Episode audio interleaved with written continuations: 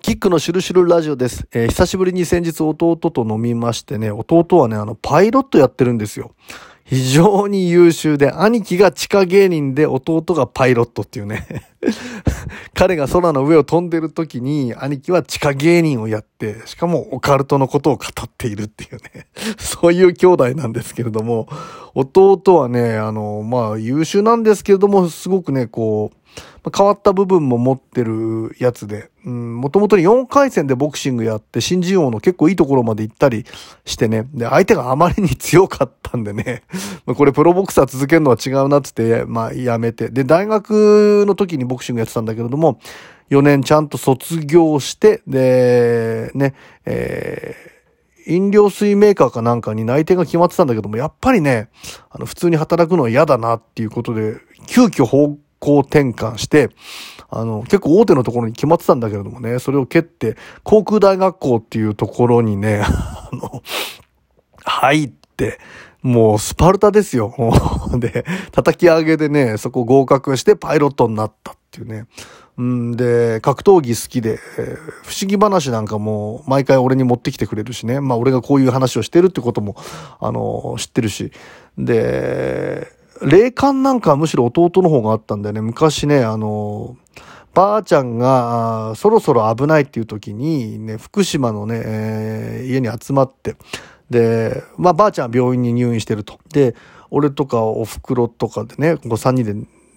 まあばあちゃんそろそろ危ない大丈夫かなっていう時に、まあ寝ててね、たらね、朝起きたらね、昨日ずっとこう風鈴の音がうるさかったねって弟が言うんですよ。風鈴ね。で、その時夏じゃなくて、あの風鈴なんかもね、その、福島の部屋っ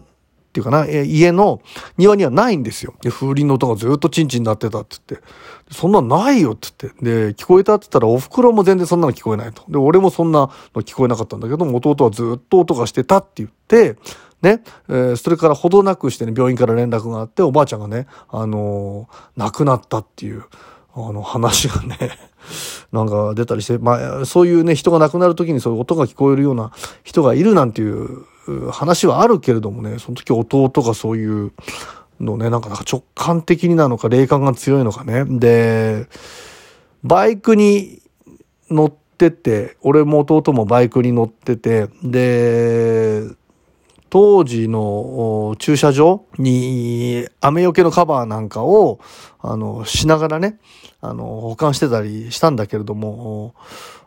これもね、あの、家族で一緒に住んでる時にね、弟が朝起きたら、兄貴、つって、バイクがなんか泣いてる夢見たよ、つってね。で、なんだろうそれって、見に行ってみっか、つって、バイクのね、駐車場に行ったら、バイクにかけられてるそのね、雨よけのシーツがね、いたずらでね、バーッとこう切り裂かれてたことがあってね、まあ、そんなことやるやつも やるやつなんだけど、バイクが泣いてるっていうような夢でね、弟はそれをね、察知してたっていうことがあってね、うん、弟がサイキック芸人やった方が良かったんじゃないかって思うんだけどもね。俺はね、まあ、後から思えば、そういうことを思って、後で答え合わせするぐらいで、なんかね、そう、はっきりとね、音が聞こえたとか、うん。バイクが泣いてる夢見ましたみたいなね、ことを言うタイプではなくて、まあ、血筋の中にどっかしらそういうところはあるのかもしれないし、うん。だけれども弟の方が強えなって思う時があってね。うん。まあ、そんな弟が今パイロットやって、俺がサイキックの話を、とかね、こう不思議話をしてるのも、なんか皮肉というか不思議なんですけれどもね。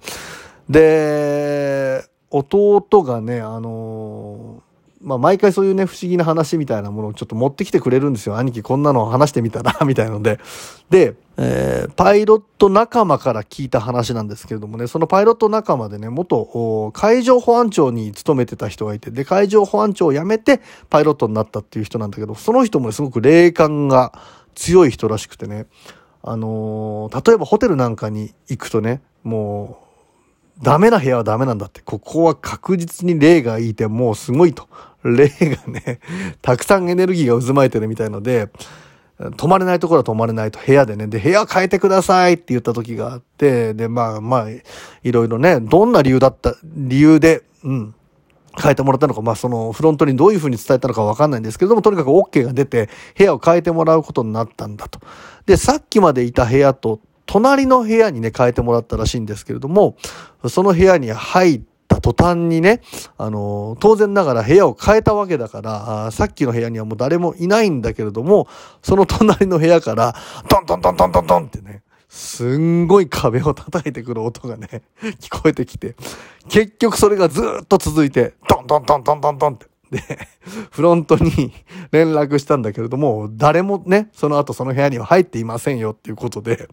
結局ね、うるさくて、部屋を変えてもらったんだけれども、その隣の部屋でも寝れなかったとかね、そういうね、人でね、で、霊感があって、長崎かなんかのホテルに行った時はね、指圧のおばさんがね、こう、マッサージのおばさんがね、ずっとこう、腰を押してると。で、それがもうめちゃくちゃ強いんだって。でも気持ちいいんだか痛いんだかよくわかんないけども、重いな、ずっと押されてるなって思って、はっと朝起きてたんだって自分が。で、あ、なんだ、夢だったんだって。ね、ずっと指圧してもらったと思ってたんだけど、夢見てただけなんだなと思ったんだけどもね。あの、まあ、実際にそういうマッサージの人とかは呼んでないわけですよ。呼んでなくて、うん。でも夢で見たんだと思って、で、でもね、なんかすんごく押されてる感覚が残ってたから、シャワーに入って鏡で、その押されてたなっていう背中のところ見たらね、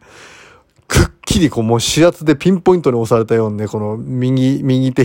左手のね、両、両親指でね、こう何箇所か背中にガーってあざがついてたとかね。まあね、その霊感がある人ってそういう霊を呼んでしまうっていうところもあるんでしょうね。やっぱり気づいてもらえるっていうところがあるからね。うん。で、えー、その人はね、結構お酒なんか飲むのも好きで、で、その海上保安庁時代ね、あの、まあ、自分の部屋なんかに鍵かけないで、で、友達バンバンバンバン呼んで、あの、もう本当に好きにね、飲んでていいよみたいな、それぐらいのね、あの、みんなと関わったりとか、あの、お酒飲んだりするのが好きな人でね、そういう結構豪快な生活をしてたんだけども、ある時の仕事でね、あの、えー、行方不明になって海流されちゃったような人を、要するに探すっていう、まあ現場があって、これはよく、まあたまにあることらしいんだけれどもね、ヘリコプターで、えー、まあこう、海の水面に近いところまで、なるべく近いところまでは降りてって、まあはっきり言って海広いですし、波もある中でね、その人が、まあ浮いていないかとかね、浮かんでいないかっていうところを、点を探すようなことを、ずっとこう集中して、で、かつ長時間でそれを行うんだと。で、まあ何回かその現場をやったことはあるんだけれども、その時の現場がね、たまたま自分とね、本当に同い年のカップルが、要するに海に流されて行方不明になっちゃったっていうのがあってね、ものすごいこう、思い入れ、うん。やっぱ自分と同い年で、かつね、彼氏彼女でって、なんかあったら本当に、まあ、かわいそうだっていうところで感情移入があって、是が非でも見つけたいっていう、う気持ちでね、相当な思い入れを持って、で、長時間ね、あのずっとその海に点がないかっていうところをこう、探してたんだと。で、二人とか三人でセットでね、それをやるらしいんだけどもね、その上司にね、ちょっとお前こう入れ込みすぎてて大丈夫かと。ね。あの、少し本当に休み休みややった方がいいよっていうような感じなんだけどもね、もうそれをね、ずっと継続してやってるうちに具合が悪くなっちゃったらしくて。で、ね、一度その本部みたいなところに戻って熱を測ったらね、かなりの高熱が出てたらしいんですよ。で、自分としたら何が何でもね、見つけたいっていう気持ちがあったんだけれども、もう上の人にね、ちょっとそれはもう一度、ね、体をこう休ませてから、うん、状態が戻ったらまたやろうっていうことで、お前は家に帰れっていうことで家に戻されちゃったらしいんですよ。で、家にね、バーっとこう戻ってったらね、いつも鍵をね、こう、かけない人ですから、パッと開けたらいつものような仲間が飲んでるんだとね。男女男の人と女の人が来てて、えー、部屋で飲んでたんだけども、もう意識朦朧としちゃってて、俺もう具合悪いから、あの、そのまま好きに飲んでていいからね、寝るよ、つって、で、彼はもう寝ちゃったんだと。まあ、高熱が出てたからね。で、バーっと寝て、で、朝起きてね。で、部屋起きたらもう誰もいない。あ、帰ったんだ、と思ってね。ただ上司から連絡があって、行方不明になってた人がね、あのまあ、出たと。ね。まあ、上がったと。まあ、結局亡くなってしまったんだけれども上がったよという話を受けてね。で、熱も下がってたんで、直接じゃないんだけれども、こういう男性と女性だったっていう写真を見たらね、まさしくね、昨日、まあ意識朦朧とはしていたんだけれども、自分の部屋でね、飲んでいたその二人がね、その男性と女性だったんだと。もう顔とかね、見てね、朦朧とはしていたんだけれども、あ、この二人だっていうのは。ああ、家に飲みに来てたこの二人は、ね、あの、まさしく このカップルだったんだっていうことをね、その場で見て分かったと。なんか思い入れを持って繋がっているうちに、まあ最後にね、こう挨拶に来てくれたのではないか。ちょっと会いに来てくれたのかななんていうふうに思ったんだということでね、弟から聞きましてね、ちょっと今回はそんな話をね、えー、話させてもらいました。皆様いつもありがとうございます。